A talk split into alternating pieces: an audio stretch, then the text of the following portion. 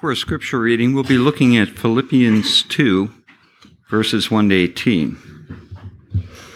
That was Philippians 2.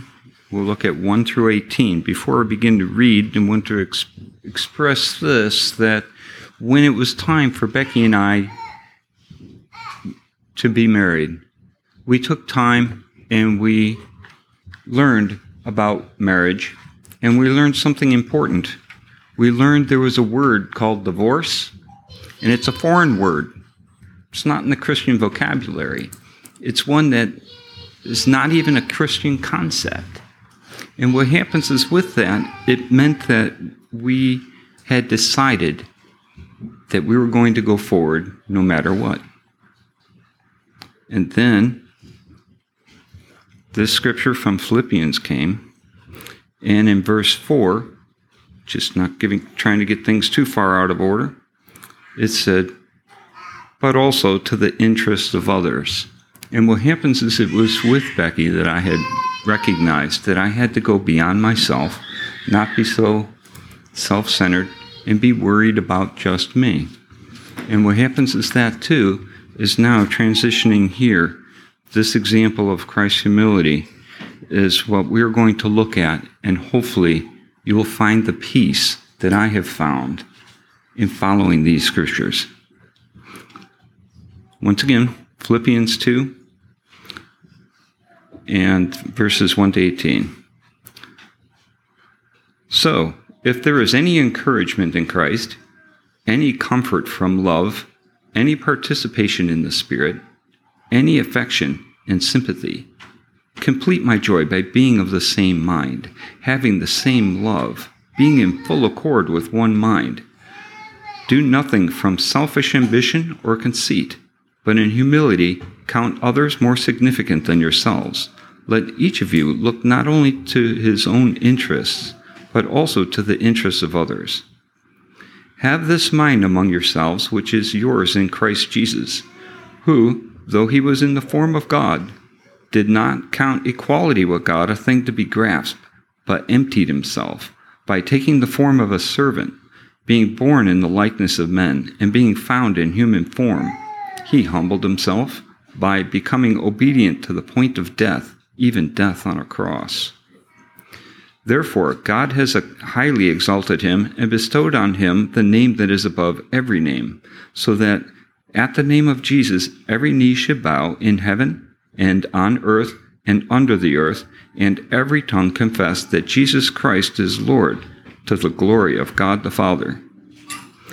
Therefore, my beloved, as you have always obeyed, so now, not only as in my presence, but much more in my absence, work out your own salvation with fear and trembling. For it is God who works in you, both to will and to work for his good pleasure. Do all things without grumbling or disputing, that you may be blameless and innocent, children of God without blemish in the midst of a crooked and twisted generation, among whom you shine as lights in the world, holding fast to the word of life, so that in the day of Christ I may be proud that I did not run in vain, nor labor in vain. Even if I am to be poured out as a drink offering upon the sacrificial offering of your faith, I am glad and rejoice with you all. Likewise, you also should be glad and rejoice with me.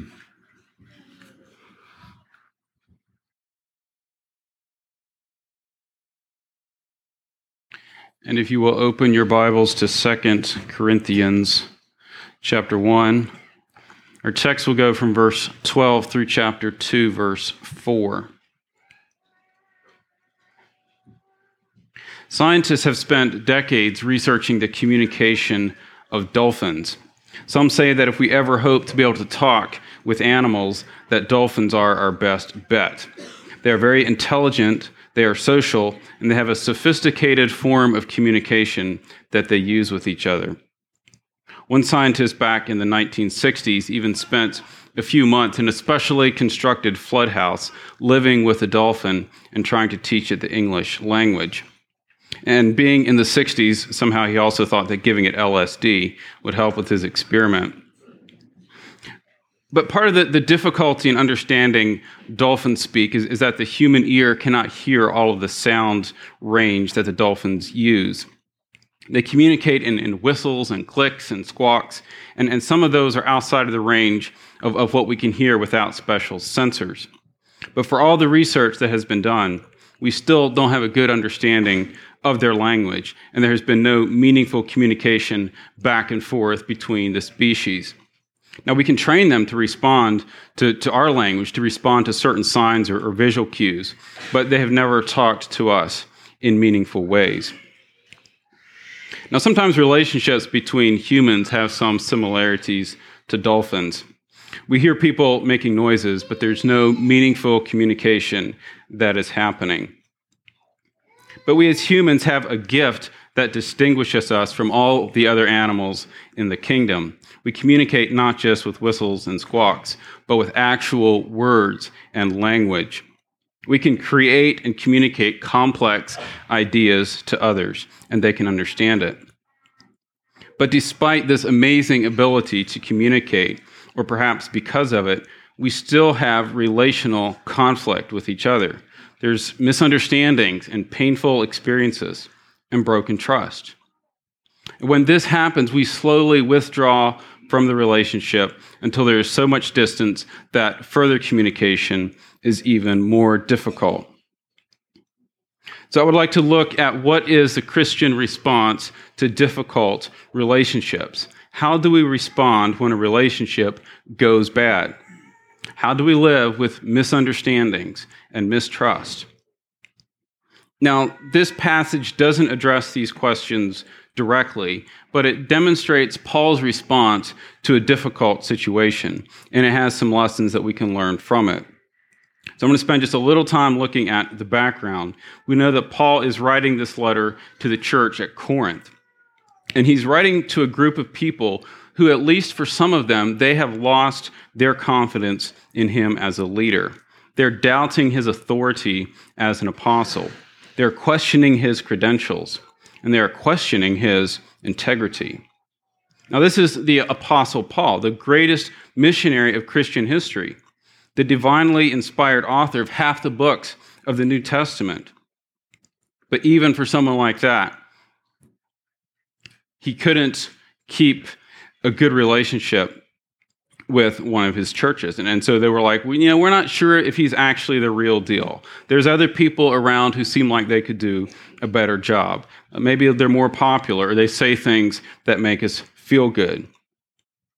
So we see in chapter 11, Paul says that he's afraid that the, the church will accept a different gospel or a different Jesus than the one that he proclaimed.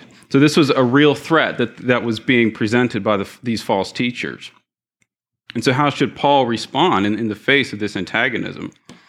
And, and he calls them super apostles in, in chapter 11. So they were not only teaching a different doctrine, but they thought that they were better in some ways than he was. And, and so he was, he was under threat from them. And they're also apparently questioning his integrity, as we see here in chapter 1.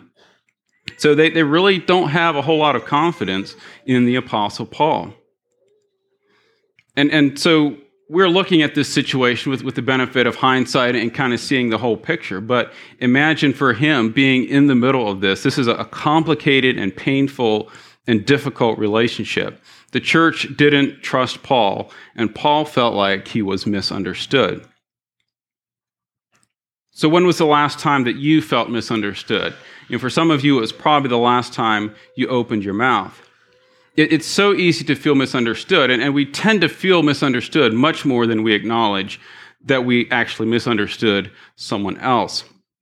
It might seem like a small thing to one person, but it's a major thing to someone else. You say one thing and they take it to mean something completely different. For example, time can be a tricky thing to interpret. What does it mean when someone says an event is at a certain time? Say lunch at 12 o'clock. Does it mean you leave your house at 12 o'clock to get there in the next 10 or 15 minutes? Or does it mean they're going to say the prayer for the food at 11:55? When I got married, I learned there was a difference. Now, it seems like a trivial thing to have a misunderstanding over, but it can have almost spiritual implications, at least for some people. But, but there's other far weightier and more significant areas of life where we can have misunderstandings. And whenever we spend our time in relationship with other people, we have potential for these misunderstandings. And eventually, if these misunderstandings persist and, and grow or are repeated often enough, it leads to mistrust. And the relationship becomes very difficult to maintain. In fact, when, when there is mistrust in the relationship, it's difficult to have a relationship at all. And it takes significant effort and intention on both sides to get the relationship working again. But this is where Paul finds himself. He is not only misunderstood and misrepresented, but they don't trust him anymore. They are questioning his integrity. These dynamics are not sustainable in a relationship. A relationship cannot grow when it is marked by mistrust and misunderstanding. Jesus said the second greatest commandment is to love your neighbor as yourself. And, and some of you study that in your classes this morning. But he, he said to his disciples after washing their feet, including the feet of Judas Iscariot, A new commandment I give you, that you love one another. Just as I have loved you, you also are to love one another. By this, all people will know that you are my disciples, if you have love for one another. And so Jesus proceeded to demonstrate that kind of love. He proceeded to demonstrate the kind of love we are to have for each other by allowing himself to be delivered into the hands of sinful men who falsely accused him in order to justify their predetermined sentence of death on a cross. And he did that because he loved us and he wanted to make a way for us to be restored into a right relationship with the Father. And then Paul tells us in Philippians 2 that we are to have the mind of Christ. We're to have this mind, counting others more significant than yourselves, looking to the interests of others, taking on humility, doing things without grumbling or disputing. So if the gospel that we proclaim does not equip us to become this kind of people or to become more like this than we were last week or last year. If our gospel is not producing people who demonstrate self sacrificing, other serving, Christ honoring love, then it is not good news at all. So, how does Paul address the mistrust of the Corinthian church toward him?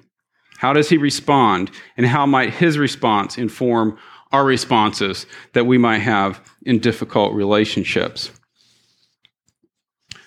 This is a, a, long passage and it can be difficult to understand and has a few digressions on the way. But the, the entirety of it is really a defense or a response that Paul is making in view of the accusations that were being made against him. And there are three themes here that I would like to look at. The three themes are character, communication, and Christ. So let's read this passage. You can be looking for these three character, communication, and Christ. 2 Corinthians 1, verse 12. For our boast is this, the testimony of our conscience, that we behaved in the world with simplicity and godly sincerity, not by earthly wisdom, but by the grace of God, and supremely so toward you. For we are not writing to you anything other than what you read and understand, and I hope you will fully understand just as you did partially understand us, that on the day of our Lord Jesus you will boast of us as we will boast of you. Because I was sure of this, I wanted to come to you first, so that you might have a second experience of grace. I wanted to visit you on my way to Macedonia, and to come back to you from Macedonia, and have you send me on my way to Judea. Was I vacillating when I wanted to do this? Do I make my plans according to the flesh, ready to say yes, yes, and no, no at the same time?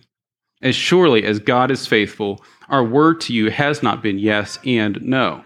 For the Son of God, Jesus Christ, whom we proclaimed among you, Silvanus and Timothy and I, was not yes and no, but in him it is always yes.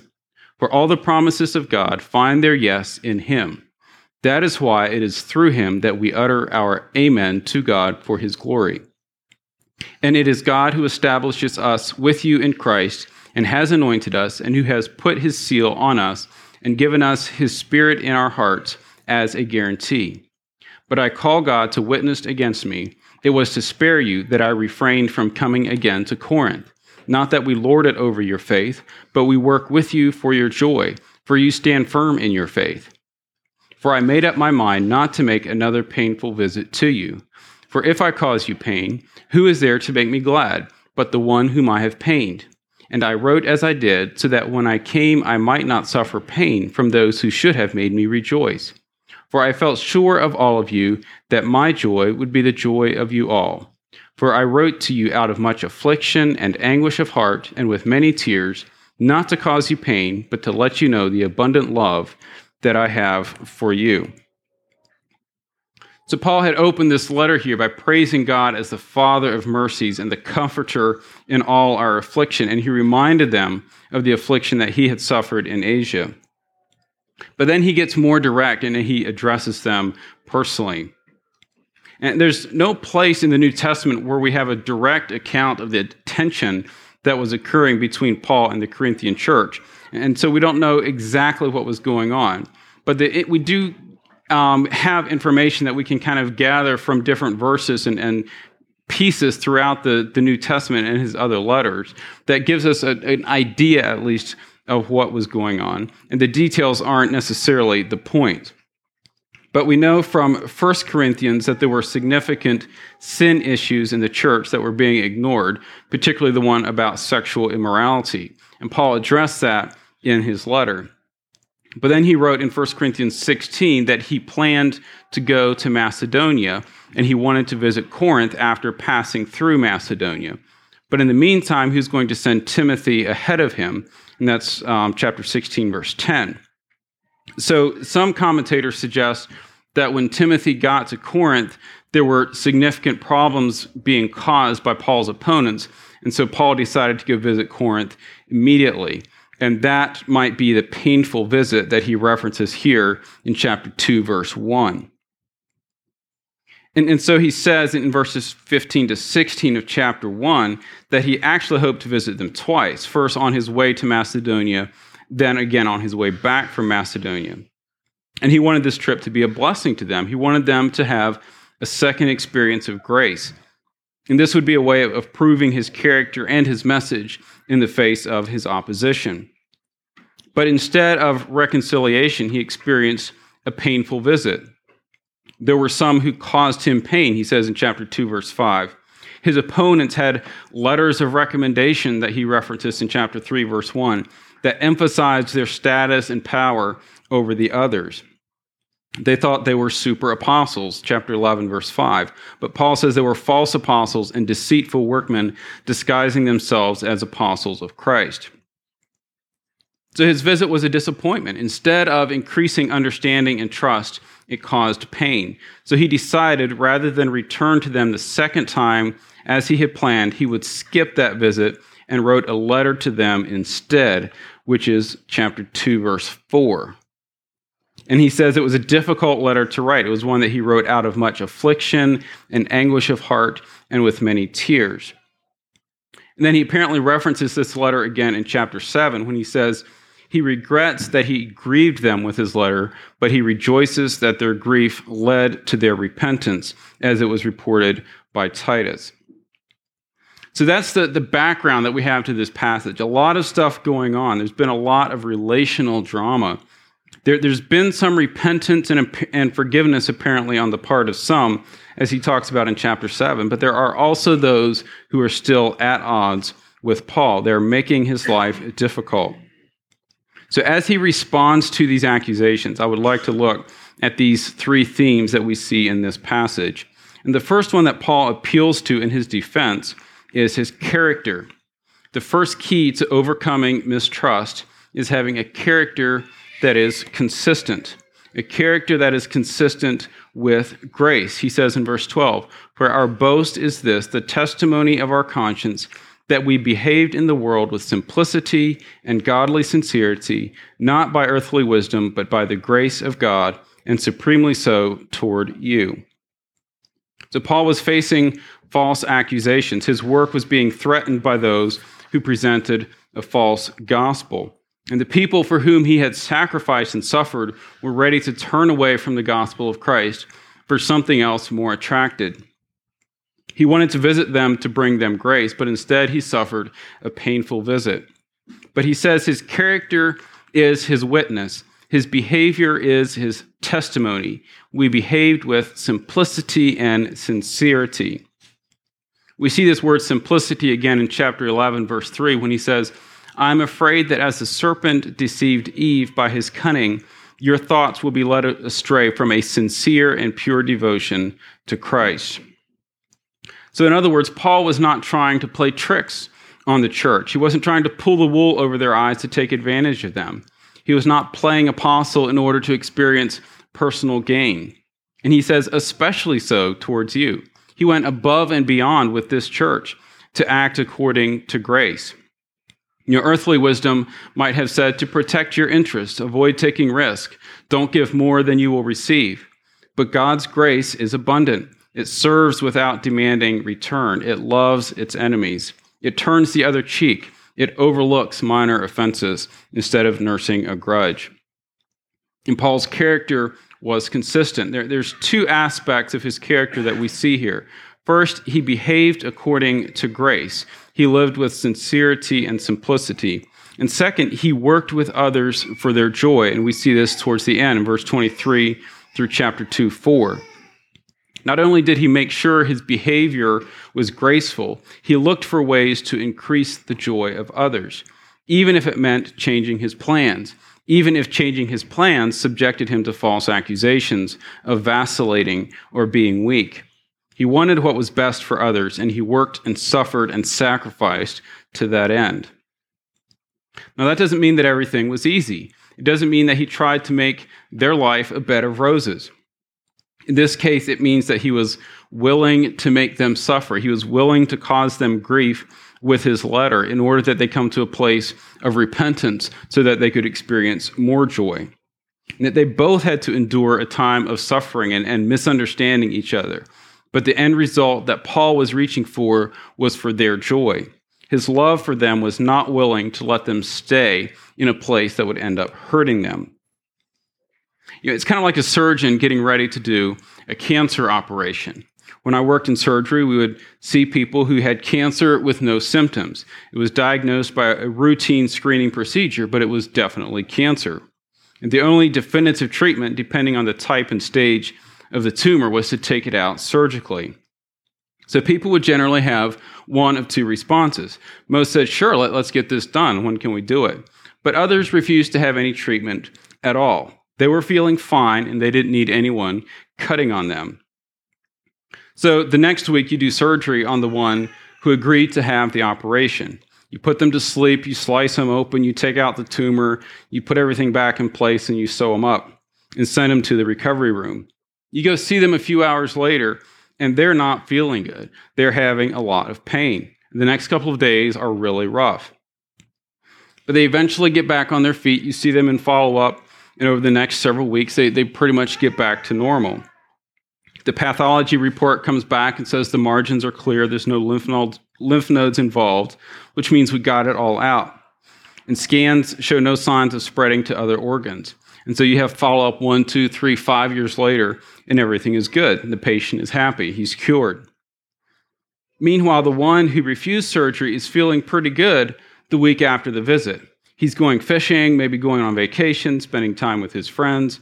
He feels a whole lot better than the one who just had surgery, and he's so glad that he's free of the surgeon's scalpel. But you know where this is going. Six months later, he notices some vague symptoms of abdominal discomfort. But now it is too late to do surgery. There is no cure, and the next year he is dead. Sometimes the things that hurt in the short term keep you alive in the long term. And sometimes people need to experience short term pain in order to stay spiritually alive in the long term. Paul worked with others for their joy. He sacrificed because he loved them. He entered into the suffering with them so that they could experience the joy of the fruit of repentance. And he longed to see their relationship restored so they could experience mutual joy with each other. So, what is your response in a difficult relationship? What does your character say about you when things are going poorly? whether it is your marriage, your job, or the church. A challenging relationship is not an excuse for you to behave badly. Just because your boss mistreats you does not mean you can swipe his supplies. If you don't feel respected by your wife, it does not justify a fantasy affair with another woman. By the same token, if you feel you have been misunderstood or mistreated by someone in the church, it does not justify your lack of love to them. Persisting in bitterness or refusing to forgive is a cancer that will eat away your soul, and you will die spiritually if you do not resolve it. You cannot hate your brother and be a disciple of Christ. So, the Christian response to difficult relationships is to continue offering love, to seek to understand, to continue moving toward the other. Paul demonstrated this Christian character, and he appealed to his Christian character in calling the Corinthians to open their hearts to him again. He demonstrated a character that was consistent with grace. The second thing that we see in this section was a communication that was clear. He demonstrated a character that was consistent, and he used communication that was clear. And he says this in verse 13 For we are not writing to you anything other than what you read and understand, and I hope you will fully understand. So he, he appeals to his communication. He says he is writing nothing other than what they can read and understand. Now, in our age of electronic communications, we use a lot more written communication than we may have in the past. And we understand well the difficulties of written communication. And we don't have any evidence that Paul used emojis in his writing to help convey his mood. But we, we've all experienced the difficulty of interpreting a written note that we receive, particularly electronically. Know, if you have complete confidence in the person that's sending you the note, you, you tend to take what they say at face value. But when that relationship has any mistrust or any sense of, of motives being questioned, or you doubt their integrity, then every sentence takes on all the drama of a mystery novel. What do they really mean when they say, Dear Bob? Is this some sort of flattery? And why do they say, Have a good day? What do they mean by good day? Is good day really a code for terrible, no good, very bad day? Paul says our writing has no hidden meanings. There, there's no passive aggressive manipulation, no double meanings, no guessing. In other words, he really wants them to understand what he is trying to say. I'm writing as plainly as I can so you can understand as fully as possible. There's two things we can see in his communication that are keys to overcoming mistrust. First is to communicate clearly, no hidden agendas, no double meanings. He wrote for the purpose of reading and understanding. And secondly, he directly addressed the people involved. He wrote to them. He cared about the relationship. He wanted it to be restored. So he communicated to them directly. He wrote directly to the people who were causing his grief. He didn't just write to the rest of the apostles moaning about the difficulties that this church was causing him. He didn't just give up on them ever changing and talk to the rest of his friends, to the ones that actually supported him about how he was hurt by this church. Avoiding conflict is not being strong, it is being cowardly. So Paul addressed them directly. He did not gossip, he avoided slander. When we are following Christ, we will be very careful about the ways that we speak to others. And the Bible gives us direction in this multiple places. Ephesians 4 says, Let all bitterness and wrath and anger and clamor and slander be put away from you with all malice. Be kind to one another, tenderhearted, forgiving one another as God in Christ forgave you. So the opposite of slander and bitterness is kindness and forgiveness. 1 Peter 2 1. So put away all malice and all deceit and hypocrisy and envy and all slander like newborn infants, long for the pure spiritual milk, that by it you may grow up into salvation, if indeed you have tasted that the Lord is good. So, speaking evil about another person or discussing negative things about others, running other people down, complaining about those with whom we don't agree, or being unloving towards others, all of these behaviors show that you have some growing up to do. Have you tasted that the Lord is good? Have you longed for the pure spiritual milk that will grow you up into salvation? Or are you satisfied with the moldy crumbs of talking about other people's problems? Jesus said in, Matthew 12, the good person out of his good treasure brings forth good, and the evil person out of his evil treasure brings forth evil. I tell you, on the day of judgment, people will account for every careless word they speak. For by your words you will be justified, and by your words you will be condemned. So our communication matters. God judges the heart, but he judges the heart by the words that come out of your mouth. What do your words reveal about your heart? So Paul addressed his relational difficulties with the Corinthian church directly. He communicated clearly.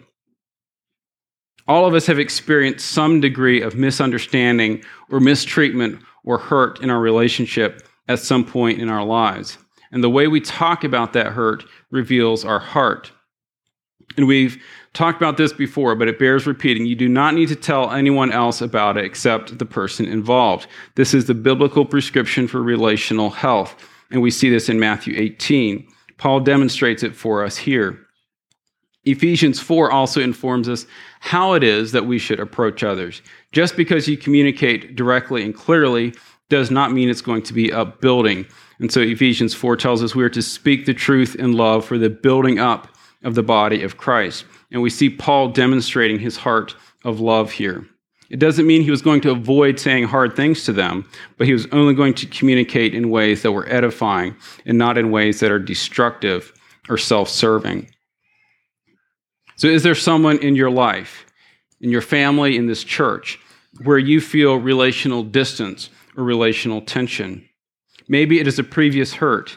Maybe it is an assumption about how they feel about you. Have you spoken to them personally? Are you willing to talk to them directly? It will not do any good to talk about them to others. It is destructive to talk about them to others. You're digging a hole under your own feet every time you make negative comments about the situation to someone who is not in a position to help and you are creating your own grave with your words and attitudes, and you will find yourself sinking into it and becoming more isolated the deeper you go. But the good news of the gospel, the call of Christ, the law of love demands that we move towards difficult relationships, that we lean into repairing broken trust, that we let go of past pain and serve the other. Creating distance or running away from the problem denies the power of the gospel. Spreading rumors instead of speaking directly, or turning away instead of loving and serving, and serving are ways of controlling and managing the situation ourselves. You know, it keeps us safe, but it demonstrates that our faith is no bigger than ourselves. It shows a faith in ourselves, and it is evidence of spiritual immaturity. So, do you love your neighbor? Do you love your brother? Are you willing to communicate clearly and lovingly? So, Paul demonstrates a character that is consistent and communication that is clear. And the third key to overcoming mistrust that we see is a Christ who is constant. Paul pulls a trump card on this one, and it is really the consolation that we have in all of our difficult relationships. He says he has behaved towards them with grace, he has sacrificed for their joy. He has communicated as clearly as possible. But at the end of the day, it's really not about him. You see, they were partly right when they accused him of changing his mind. He had said he was going to come twice, but he only came once. And so they have him on, on this one. And if they are intent on doubting his intentions, there is no way he can explain himself out of that. So Paul points to Christ. He says, In Christ, all the promises of God find their yes in him. Paul never spoke out of both sides of his mouth at, at once. The gospel message that he proclaimed has always been constant. But while it is important to explain and clarify ourselves at times, we don't have to have the last word. Sometimes people will just not understand. We don't need to be right. We don't always need to win the debate. The message we preach is not ourselves, but Jesus Christ. We are not saved by our ability to win arguments, but by the work of Christ on our behalf. So sometimes we will have misunderstandings. Sometimes there will be real differences between us that are difficult to reconcile. But our ultimate hope is not in getting our lives completely figured out and free from difficulty. Our ultimate redemption is not deliverance from other people, but deliverance from ourselves. And the gospel is a call to relationship. If your relationships are marked by mistrust, self protection, or posturing for control, you will be a miserable person. The good news is that the healthy and meaningful relationships that we were meant to experience with others and with God is possible because of Christ. And Jesus invites us to come to him. He says in Luke 4 The Spirit of the Lord is upon me, because he has anointed me to proclaim good news to the poor. He has sent me to proclaim liberty to the captives and recovering of sight to the blind, to set at liberty those who are oppressed, to proclaim the year of the Lord's favor. Christ invites us to bring our burdens to him. He is a safe place for the wounded person. He will bind up the brokenhearted and he can set you free from the prison of bitterness and unforgiveness. I would also add that if you feel trapped in a relationship that is abusive or hurtful, reach out to someone for help. The church is not a place where you need to have it all together, and it is okay to come with your broken, dysfunctional relationships. The way that we love each other should give confidence to those who are hurting that the church is a safe place. So reach out to someone if you need help. But as well, if you know someone who is in a difficult relationship, don't avoid them. Don't steer clear of them. Let them know that you are thinking about them. Find ways to serve them. Don't gossip about their problems, but sacrifice yourself in order to bear their burdens with them. Point them to Christ and invite them to experience his love as they lay their burdens on him. Be a little Christ to them. Be a Christian and let Paul's example of grace filled character, clear communication, and commitment to Christ direct and shape all our relationships. Let the world know and understand that we are Christians by our love. Let's bow our heads for prayer. Lord, thank you for the grace that you make available to all of us. And in a world of, of brokenness and hurt and pain, you have made a way for us to be restored, first of all to you, but also to each other. And I pray that we could be a community that loves and that serves others and that becomes shaped into your image as we obey your call to love sacrificially. Pray that you would impress your words and your commandments on our hearts and that we could be faithful in following you. We pray through Christ. Amen.